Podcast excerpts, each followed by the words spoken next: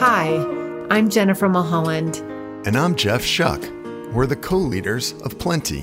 Thanks for joining our podcast, Plenty for Everyone. Each episode, we talk with conscious leaders like you to explore abundance in work and life, fulfillment in head and heart, and ways we can all work together to make this world a better place. Fantastic. I'm honored to be with you both and thinking about preparing for this and knowing Jen for well over a decade and Jeff hearing so many great things about you and following the plenty message. For me, being on the West Coast and being part of this community, it's uplifting and inspiring to know that there's people out there like you both that are boldly yet vulnerably and humbly delivering a message that I think truly transcends time and space. I said to someone the other day, they'll be talking about 2020 10 years from now and 100 years from now. We'll be talking about this year. And when we look back on this time, we're going to recall and remember those people who had a voice, who listened, who connected, and who were courageous enough to say, you know what, this is hard, but there's hope. And you both have represented that beautifully. I've, I've had the honor of sharing the plenty message with my my group through our my podcast and sending the message that you both are doing out there. So I want to start off by saying thank you and, and a depth of gratitude to you both for being stewards and leaders in a way that's not connected to title, but that's connected to absolute purpose every time you speak and every time you write. So I want to start off by saying thank you for that. Well, we're rolling, so thank you. we're, we're going to splice that in somewhere. Yeah, we're starting with that. For those of you who are tuning in, let me introduce you to one of my best friends, Ranj Bawa. He is the president of and founder of Renewed Balance Lifestyle Coaching. And he helps individuals, teams, businesses really elevate their potential and be the best that they can be. Oh gosh, I, this is a, a whole story. So I'm just going to pause for a second, say, Welcome. We're so grateful. Tell us a little bit about where you're calling in from. You have a beautiful backdrop. What mountain range is that? And where are you right now? I know you've been in the process of moving. So, welcome, Ranj. Thanks, Jen. Thanks, Jeff. I'm currently in Vancouver, British Columbia, on the West Coast, beautiful West Coast, my hometown. That backdrop, I either think it's that it's in Wyoming or or Banff, Alberta. it is. It's the Tetons, but you're like British Columbia. That should yeah. be Calgary Mountains.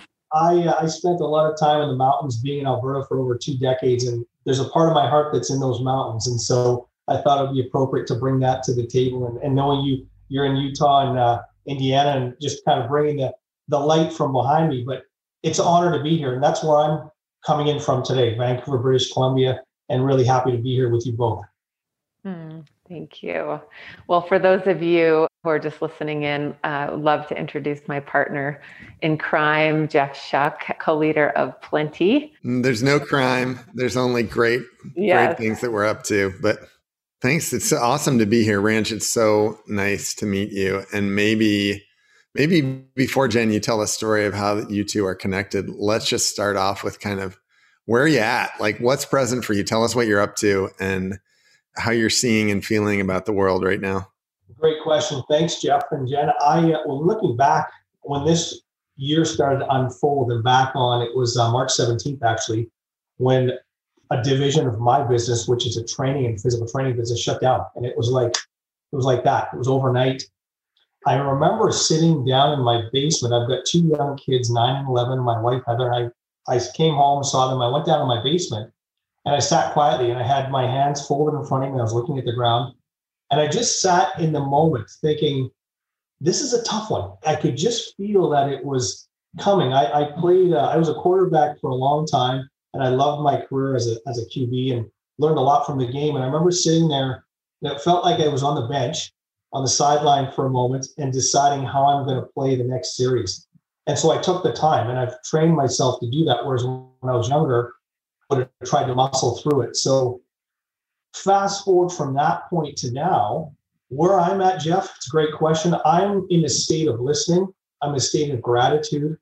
I'm in a state of observation, really watching, listening, and aligning with my purpose and that of my family, while at the same time aiming to be a channel and a foundation for people to speak, talk, share.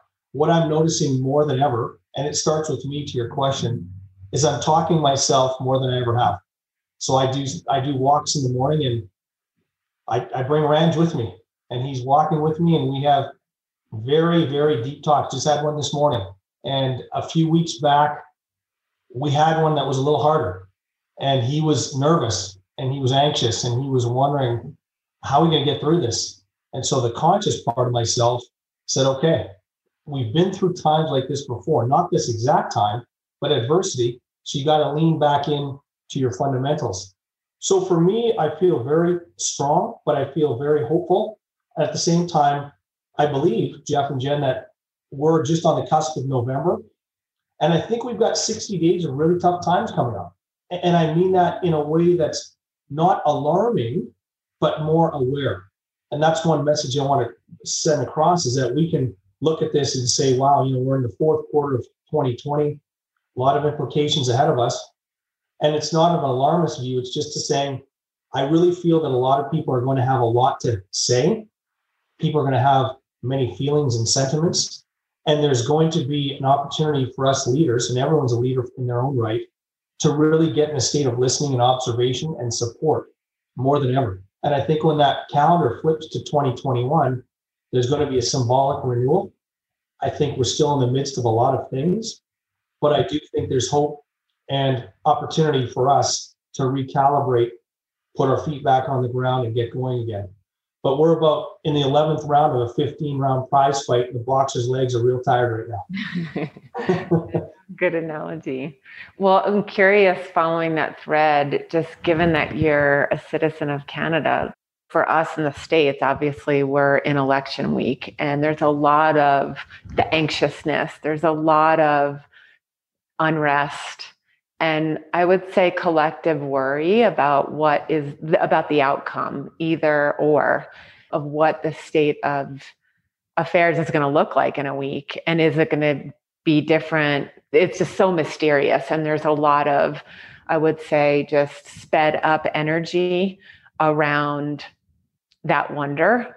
And I'm curious about what, as a Canadian, like, how are you perceiving what's happening in the States in the context of what you're seeing in your clients, in your loved ones around the coronavirus? Because imagine it's different. Like, we're all experiencing such a different way of the virus, and different countries are handling it differently. So, I'm curious about your perception of the US right now and just the conversation amongst your family and clients and how coronavirus is impacting you? Is it different than what we're hearing on the news? I imagine it's probably different, maybe the same. I'm not sure. I'm just curious about how is that showing up for you? Yeah, thanks, Jen. I think first of all, we've been such on a national level partners with the US and having this, you know, distinct advantage and privilege of being so close to that country as partners and many of my dear friends, close friends, family, like you two, I mean, and many of my people live in the US, as do many of my clients, family, and friends. So there's definitely a heart connection there, definitely. And I would say the Canadian population is give or take 36, 37 million. That's only amount number of people in California. So we're a much smaller volume here. Relatively speaking, the coronavirus COVID 19 cases have increased. So there's been a second wave and it's it's really escalated in the east in Quebec and Ontario, and recently in the west. There's a lot of thought and a lot of anxiousness around that as well in terms of wearing masks, kids going to school, the state of affairs with the number of people. They just put a regulation in Alberta that there can only be 15 people in, in gatherings. And so up here, it's definitely prominent. There was a significant wave through uh, seniors' homes that was very sad. That A lot of people lost their lives and that was early in the coronavirus. And so I would say, again, this is speaking very generally from my perspective, the, the observation image of the US right now, there is a tremendous amount of anticipation and observation and wonder of what's going to happen because the Canadian economy is so built upon the resources in Canada. And there's just many implications, as you said, either or, whichever way the election goes, there's many implications for Canada's economy. I think more so because of what's developed from a social element, from an economic element, and from a health element. There's such a commonality between the countries, and I do feel there is a conscious, and you use the word Jen very well. There's an anxiousness. There's a kind of let's wait and see what happens to make the next move, be it economically, be it travel wise, and even connecting with with other businesses it's definitely a key time. And as I said, I said to a few people recently, you know, we've got Halloween on Saturday night. There's a full moon Saturday night. The clock goes back an hour. The U.S. elections on the Tuesday. We've got November 11th, which is Remembrance Day. I think you call it Veterans Day down there, where typically large ga- peoples gather to honor our veterans. And then you've got U.S. Thanksgiving, and then the holidays. And so those 60 days have a lot of connection and trapping to what we deem is normal. And I think we've got 60 days coming up that are not going to be anything like we've ever seen. Great. I want to put a pin in that. I want to put a pin in the 60 days coming up. And I, I agree with your assessment. And I want to come back to that. But before I do, I, I 10 minutes ago said, wait, Jen, before you introduce yourself, let's find out about Ranj. So now, why don't you just share the story of how you two know each other and maybe just take us back through a little bit of that history, if you wouldn't mind? Yeah, and maybe we can tell it together, Ranj. Sure, sure. So, as Jeff and I say, we dance on it. But I believe it was 2007, right? Yeah. So I was at a place of my career where I was innovation officer and head of consulting services for SunGard Higher Education. And I had an opportunity to step away and really look at was this the right fit?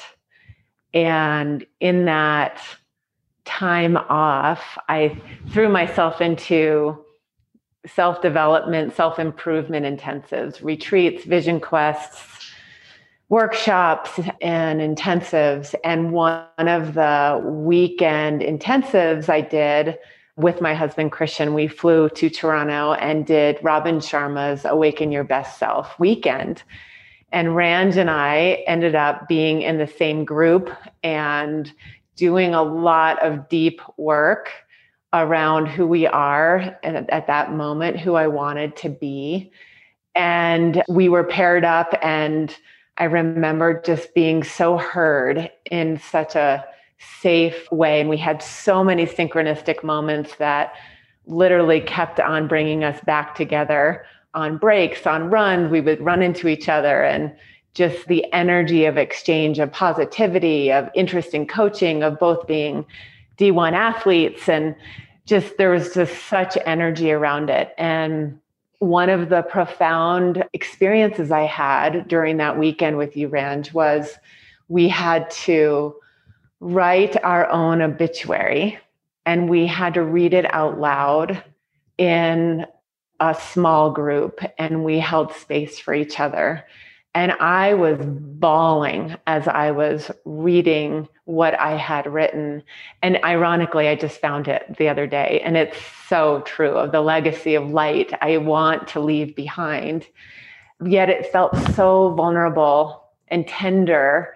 And that moment that we all shared in reading what would we want to have said about us when we pass on and being intentional about that now and writing it ourselves was incredibly cathartic and powerful. And this is what life does. Life brings us special people. Life brings us synchronistic opportunities where our paths cross, not only to escort us on to another phase of our life, but to escort us into a deeper knowing of self.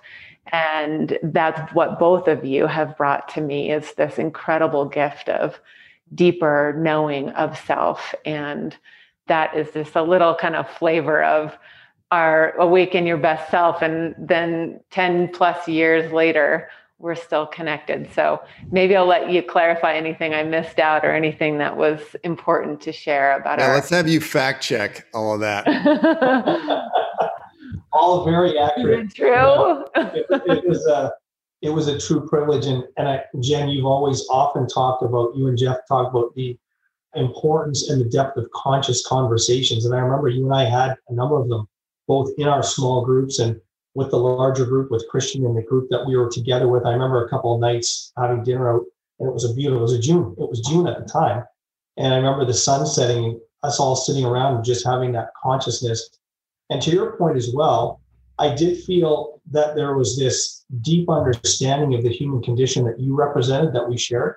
And you mentioned it as well as that we shared an athletic background as well with you and lacrosse and what you did and just being so active and me being a former quarterback. And I think there was a there was a thread there that we went unspoken, but was understood in the sense that we had an understanding of adversity and process and training and sportsmanship and connection and authenticity and I, it was that was June 2007. And in that time, our kids have grown and time has gone on. And you started plenty. And I had the honor now of meeting Jeff in person, but hearing so many great things about what you both are doing. And for me, that moment there, reading that obituary back in June of 2007 was a key inflection point for me in my life. And to your point, making a declaration of how I wanted to be remembered. And you at by my side and standing there with me to this day is something that I, I still cherish as as my teammate partner and everything else that you've been to me. So I, I really appreciate that. And even being on this with you both now, it's amazing how the years can go by, 13, 14 years go by, and the language and the messaging has evolved, but it still comes from the same place. So that was how it all began in terms of you and I meeting. And like I said, I've had the privilege of watching and hearing and seeing Jeff, and now Jeff, you and I get to to meet in person, virtually, of course, as well. And it's just uh, it's I'm really honored and, and grateful that we're doing this together, and that you both have done this with so many other people to bring that thought and consciousness and service to all of us. Well, you are too kind. And it sounds like you did verify Jen's story. So that is great. Let's go back. I want to go back to the thing that I put the pin in the wall on a few minutes ago. I loved that you talked at the at the opening about going on a walk with yourself. That is just that first of all, that's just a lovely way to think about it. And second of all, Jen and I talk about this a lot. We just had a retreat at Heartspace last week for the first time in the year. We were masked up. We were six feet apart, but it was fantastic to have conscious leaders back in Heartspace. And one of the things we said a lot was in some way, shape, or form, the phrase be in conversation. Specifically, we're talking about being in conversation with yourself, questioning what you think you know, being reflective, being kind and gentle. And one thing I'd love for you to talk about I think what I saw last week in person as we delivered that message is it's sometimes hard for some people to separate being in conversation with yourself, which is an interactive, ongoing, lively process, with grinding and worrying. And a lot of people, I think, feel like they're in conversation with their, themselves, and it's a really ugly conversation to be part of. It's replaying, it's rewinding, it's grinding. So I'd love for you to just talk about how does that process of being in your own dialogue work for you? And for people who maybe can't get out of the loop whenever they're alone, what do you say to them about creating some space so they can actually hear what's really dying to come out. That's brilliant. And just the way you describe that puts forth the demarcation line that has to exist when you have a conversation with yourself. And this is something I've learned to the point of grinding and worrying. I've been there many times.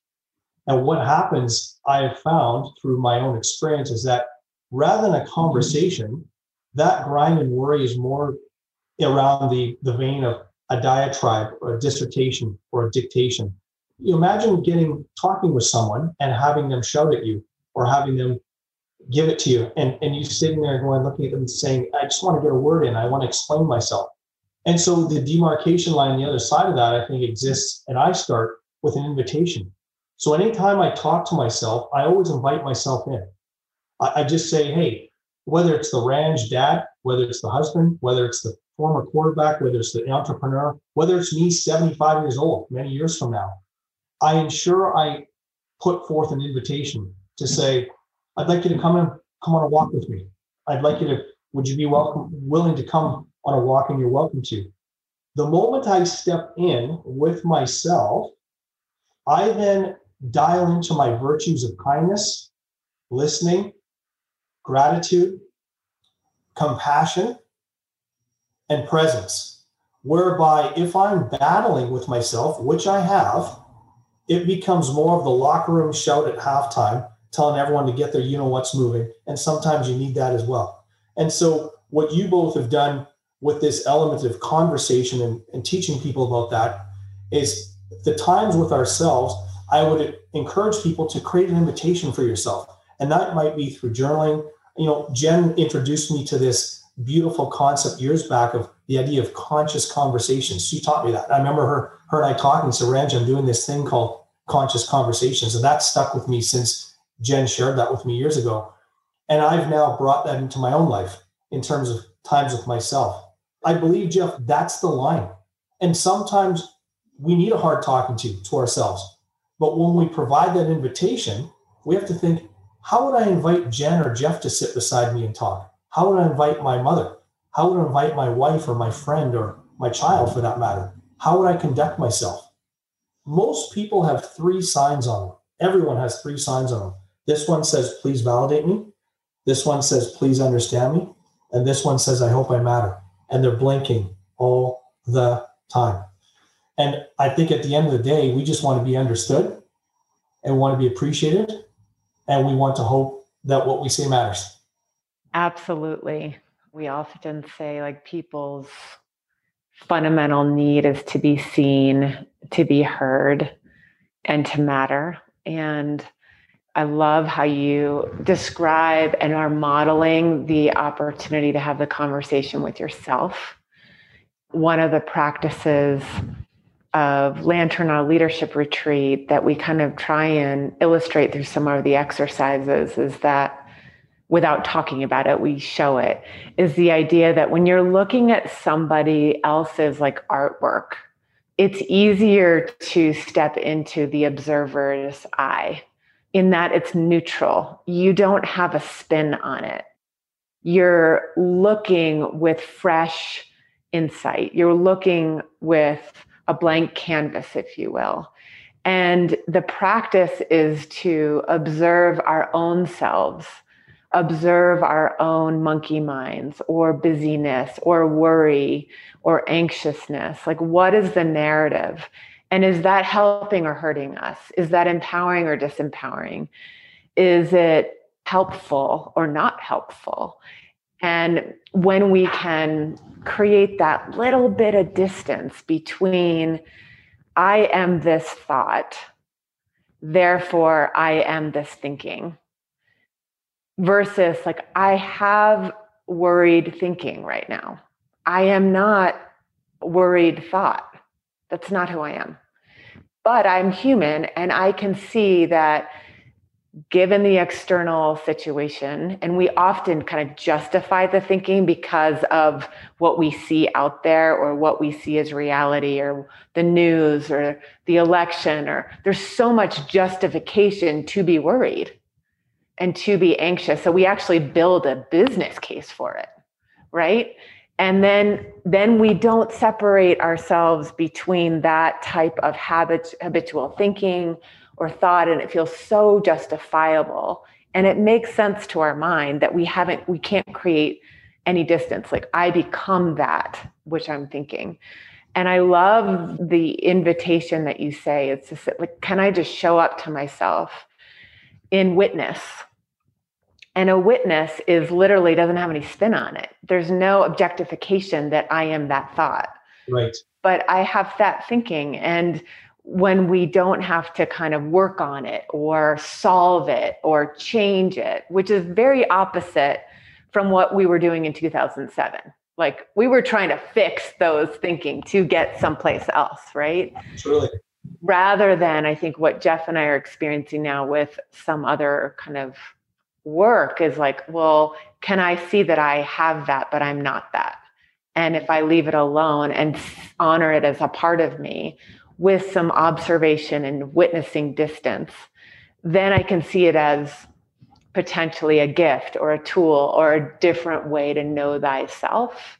I just think that's really an important part of our path right now of being our own best friends, like giving ourselves the ability to be seen, to be heard, to feel like we matter. Like that can't be given to us.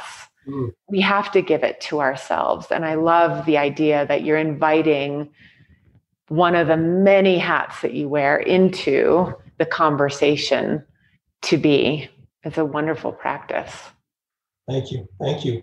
How do you both, you know, we talk about what we, in terms of this self conversation and having this connection with ourselves, how do you both embrace or employ a process of recovery whereby you're putting out so much service and energy and just a wonderful, um, I would say, a positive hope for all of us in the service that you do through Plenty.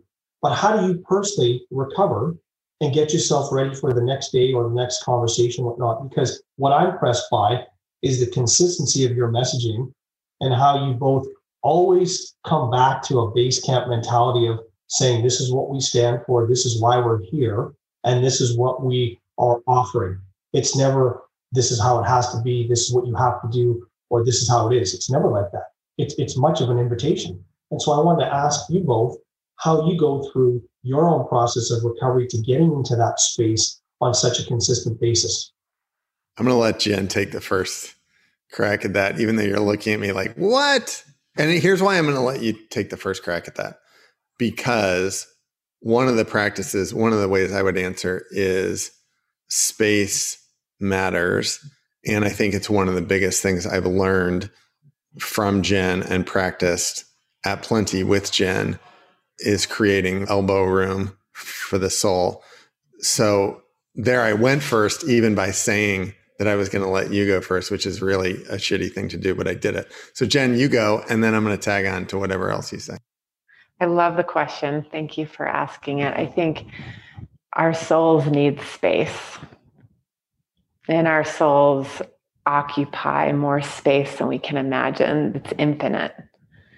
And it's kind of the idea that we can be in multi universe, multiverse, it's called. We can be in multiple places. Like, how is that possible? Well, our soul is so expansive. And I would say this has been kind of a becoming, a journey of more allowing to know what works for me and what I need to refuel, to replenish, to recharge because I do get signals around your question around like when the reciprocity of the giving and receiving cycle is off, even if I can justify it as good intent. I was just talking to one of my other my close girlfriends about this and you know was saying like even when we were on planes and traveling across the country and there was so much goodness and it's almost like you're riding on the intent to share and it felt so aligned with our purpose and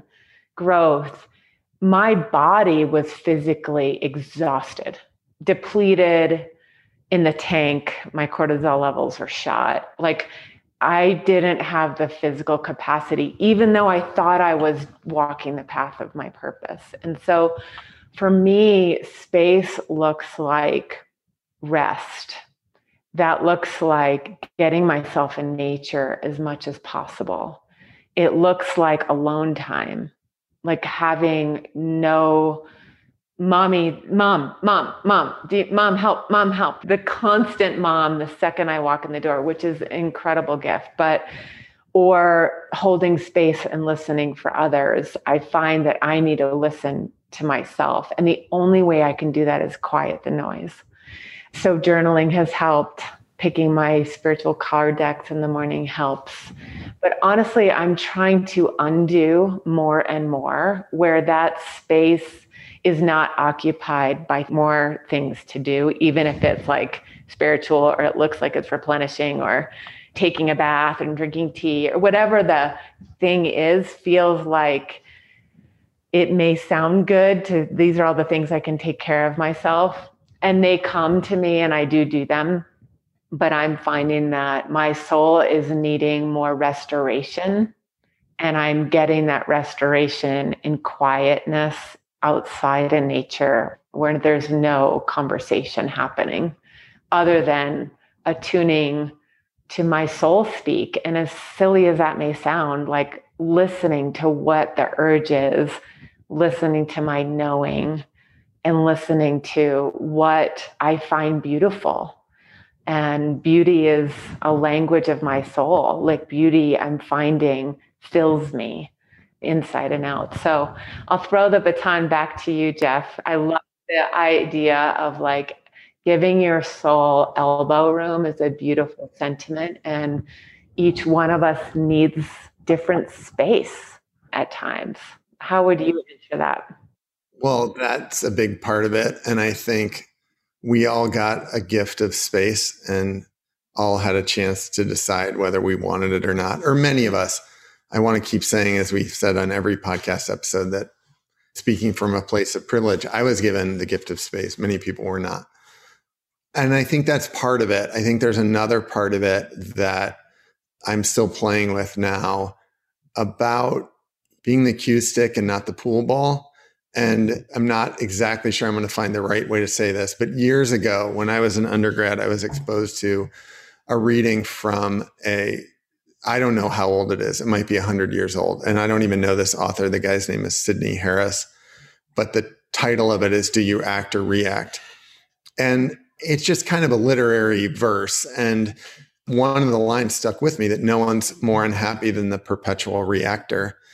And I think, although knowing that intellectually, a lot of my life I have been a reactor. People make me mad and things make me happy. And I think what I've been experimenting a lot with during the last six months, when you have space is part of it. But then it's like getting clear about what you actually need versus what is a reaction that you think you need. Like, I'll give an example right now. Right now, I'm experimenting and really enjoying an alcohol free life. And it's new for me. And I would have told you, Jen's probably heard me say every day of the work week for, you know, five years, wow, I need a glass of wine, right? I think I need. But when you get space and you get into a reflective place and say, well, actually, I am, I don't react. So can I be an inquiry about like what's purest for me? I don't need wine. That's not what I want. What I want is understanding, validation, to be heard. I want the lights that are blinking that you talked about. I love that metaphor. I want to answer those. And what if I have those answers? What if the answers don't come in reaction to someone else? So I think this like this posture of proactivity, and I'm hesitant to use that word because I think it's an acne medication, but also it sounds like action orientation. And that's not what I'm talking about. What I'm talking about is like inner direction. Mm. And I think going into that place has not always been comfortable, but space invites that. Yep. Like, and I think that for me, I'm always tempted to look at recovery. I love that you use the word recovery as like a vending machine. And, you know, I put in something and I get, so I get a glass of wine, I get exercise, I get a funny sitcom on Netflix. And that's not filling back up. Like that's stimulus response. So that's what I'm, I think that's what I'm experimenting with now. And there's this rich world. It feels like a really rich world. But here's how this works, Ranj. Now you got to answer your own question. So how would you answer that? Like again, and you're someone who's who's teaching this to people. So how do you how do you recharge and recover?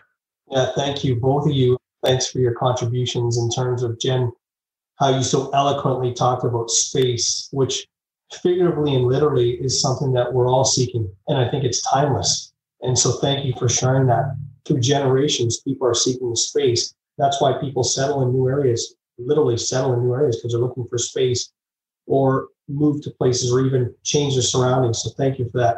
And Jeff, thank you for alluding to the point around recovery when I was younger, I was afraid to drive back across the Rockies and tell them I didn't make it. So I moved to a town in 1998, started a business, didn't know anyone, one person. And I was driven, which I thought was by my work ethic and how I was raised, but it was more by fear. And so, similar to you, I you know I, I don't drink alcohol and I didn't do drugs or anything like that. But what I did was I leaned into work, thinking that was a conduit to show that I could make it. But really, when I break it down and I watch my old game film, and often as a former athlete, I do that. I take game film off the shelf, metaphorically speaking, and watch it. And so I can learn from what happened before. And so that drive was more of a reaction depletion cycle, where by now I'm looking at my life and saying recovery and response allows me to glean the most out of time, which is only right now. So the commitment to the present moment, I'm in a constant state of response and recovery, even preparing for this today, which I was so thrilled about. I went for an early morning walk I had a client call this morning, I had time with the kids and Heather, my wife, before they went to school. And I actually just sat down for five minutes. It was five minutes. It was absolutely silent. No one was home. And obviously I'm doing this from my home office. And I just sat in space and time and I I actually felt myself recovering. Even though I hadn't exerted myself, I was allowing my presence, my observation, my sensory capacity what put me in a primal position. So I could hear, feel, smell, taste, and see 10 times better than I could yesterday in preparation for this. So, how do I recover? I really get into that state of those quiet moments that Jen beautifully described of space. That could be in my own living room, that could be on a drive, that could be on a morning walk, it could be during a workout, it could be in within the, my family on, on a weeknight. But really understanding that that space and time that you talk about calls for us to be present. There's so many distractions and there's so many side doors in life. And I'm not going to judge those. Those it would be easy to say those are bad or those are negative. I think that's attachment when we talk about it like that. I just think those are other choices that perhaps don't serve us. And so what I choose to do is in my recovery, I pick my moments and I get right into presence. And it puts me in a primal state. I'm often, I'll just share this with you, I'm often fascinated. Like I grew up in Vancouver and then moved to Calgary by the Rocky Mountains. And I often say to people, do you ever see wolves and cougars racing around the forest? Do you actually ever see them? You don't. Why? Because their game is slow. They go slower so they can go faster. They sit in time and space and recover. And more of their time spent in recovery so they can perpetuate the gene pool and actually last for generations. And we're marveling at these beautiful, majestic animals that continue to thrive generation after generation. Why? Because they spend more time in recovery than they do reaction or response. And that's a very primal example. But I'm thinking if we can adopt that as humans, we'll have higher propensity to be absolutely connected to the moment rather than attached to the trappings of what should happen, what did happen, or what's going to happen. Long answer to your short question. it was your question. It was a great question. my question. I think it was my question. That's where I feel recovery can really play a role in life. I love it. I think we often share with businesses and teams, and it's a comment that's easily taken intellectually, but it speaks to exactly what you're talking about is this idea that we need to slow down so that we can speed up. And what we mean by that is connected to presence. And I love that you shared that because I really believe, we believe that that is one of our superpowers. Mm. And it's been hijacked by culture, by performance, by what we think we have to do, what we should do, by all the people telling us what to do. And when we are not present, the consequences are that we have to repeat the territory we just came over. Mm. So, on a meeting, we just had this conversation with a client yesterday. Zoom call, if you want, you can totally multitask, right? Like you're behind the computer, you can hide your video. Like there's ways that can make it really easy for you to do everything else other than be here now. But when you're not really here, you miss it. You don't hear what's being said. You don't hear beyond the words, you don't hear where the person's coming from. And then we rob ourselves of that exchange.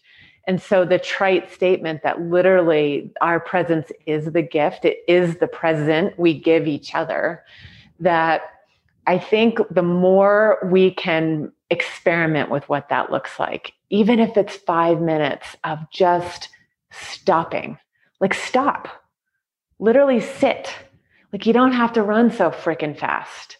And I love that analogy of actually, if we look to nature, nature is in rest mode so it can grow. Like it is in hibernation. And we're going through this period in the northern hemisphere where we're going th- into hibernation and that opportunity to slow down to literally stop to create space for ourselves we don't have to be given it unintentionally. And we call that the forced rest period or the Mack truck or the forced smackdown that we all have like running too fast. Oh gonna get your attention. You're not gonna be able to run as fast. And so really we're seeing the quality of our work change. The more intentional the quality of our presence is. And maybe, Jeff, you can kind of share and close us out. But I love this idea of space, of presence, of stopping so that we can tune into the fullest capacity of our senses to take action later rather than just keep on moving forward so we're so depleted. Yeah, and I'm hearing something deeper. I love all of that, Jen, and hearing something deeper, Ranj, on what you shared that is maybe the the teaser for next time we have you because you have to come back, which is you can choose your own framing. And I think a powerful thing for COVID for me, and I hope for many people, you know, we don't often see the frames that we've put ourselves in until they break or until they're disrupted. And COVID is, I think, in very good ways, helping people question their frames. Some of the frames are systemic. Why do a huge number of children in the United States live in such poverty that they can only get fed during school? That's a frame we all lived with. Not sure it actually works or that we want to be in that. But there's frames that are personal too. You know, the number of people who've said to me in the last two months, wow, I'm finding like I really can't go back to nine to five anymore or eight to six anymore. And it's like, no, no, no. You were never supposed to be doing that to begin with. Like, who said that was the great way to like get high performance? Is, you know, five days a week, right in a row, you'll sit at a desk for nine hours straight, and then you'll do work on the train, and then you'll try to do everything else. Like, what a terrible way to perform. But like that's the frame. So we're all in it. And I think there's such an invitation when you slow down, when you get in conversation with yourself, when you invite yourself in, which we could have a whole nother podcast on that. What a lovely turn of phrase that is. You start to say, does this work for me? And here's the great takeaway. If it doesn't, you actually could change that. It's never been easier than ever to break out of the frame. And I, that is my wish for the next 60 days is if the waters do kind of get calmer, that we don't all hop back into the the small tiny rafts we were in when this all started because there's so much more on offer for us than I'm mixing my metaphors than whatever frame we were living in. And the frame to that point we talk a lot about matters so much in business and in strategy and it sets expectations it sets the course and it sets a meeting. Like what's the intention of the meeting? What's the framework that is leveling the playing field so everybody knows like what conditions what rules we're abiding by? And if they don't work for you to question them. And i love that jeff. I think one of the biggest questions we founded a business on this years ago healthy happy human beings was based on what works for you. Mm. and that's different than your neighbor. It's different than your spouse. It's different than your coworker or partner oftentimes. And so that idea of like really listening to the frame that you're buying into but what works for you and experimenting with letting go of the stuff that no longer you've outgrown those clothes. A lot of us literally have outgrown our closet or clothes and questioning whether it works for us now is I think a wonderful thing to ponder in the next 60 days. Yeah, really powerful. Both of you. Thank you. And, and to your point, Jeffrey, talking about finding their way in, in these other frames that we talked about. And Jen, with your talk about space, what's resonating for me right now is the notion that our highest self, which is most aligned with our deepest virtues, never subscribes to mediocrity. It doesn't judge us if we're in that state, it doesn't leave us, but our highest self stays purely and pristinely aligned with our highest virtue, doesn't subscribe to a lower vibration. And so it's incumbent upon us, I think, over these next two months that are coming up to have those conversations with ourselves, to lean into things like the Plenty podcast and voices and venues and messages that can just give us an opportunity to get in that space of presence. Doesn't mean we have to subscribe, just means when we do listen, our highest self, I believe, opens the door and invites us up. We're all going through response and recovery and reaction. Just being human means that we're going to go into swales once in a while. That's life. And as Rocky Balboa said, life is undefeated and always will be. He's one of my one of my favorite guys because he comes up with that great stuff and life is undefeated. But life has allowed us on its team. And the more we can subscribe to that highest self and listening to that voice, the more opportunity and propensity we're going to have to get into space, to appreciate presence, to go slower, to go faster. And oftentimes, when you do slow down, you actually build up an inherent explosiveness, which isn't anger based, it's not aggressive, it's not untoward. But what I mean by explosiveness is it allows you to be at your highest self of expression, communication, love, and connection. And that then becomes under our dominion to share when we're ready. Whereas if we're in a subscription of a low vibration, it's very hard to do that. And, and I thank you both for continuing to stay on a consistent message around this idea of creating space, of gratitude, of accountability to oneself. Because I've listened to many of your many of your pieces, and obviously I've known Jen for many years, and Jeff, I've known you through the virtual platform of watching the plenty pieces. And I just want to thank you both for continuing that messaging.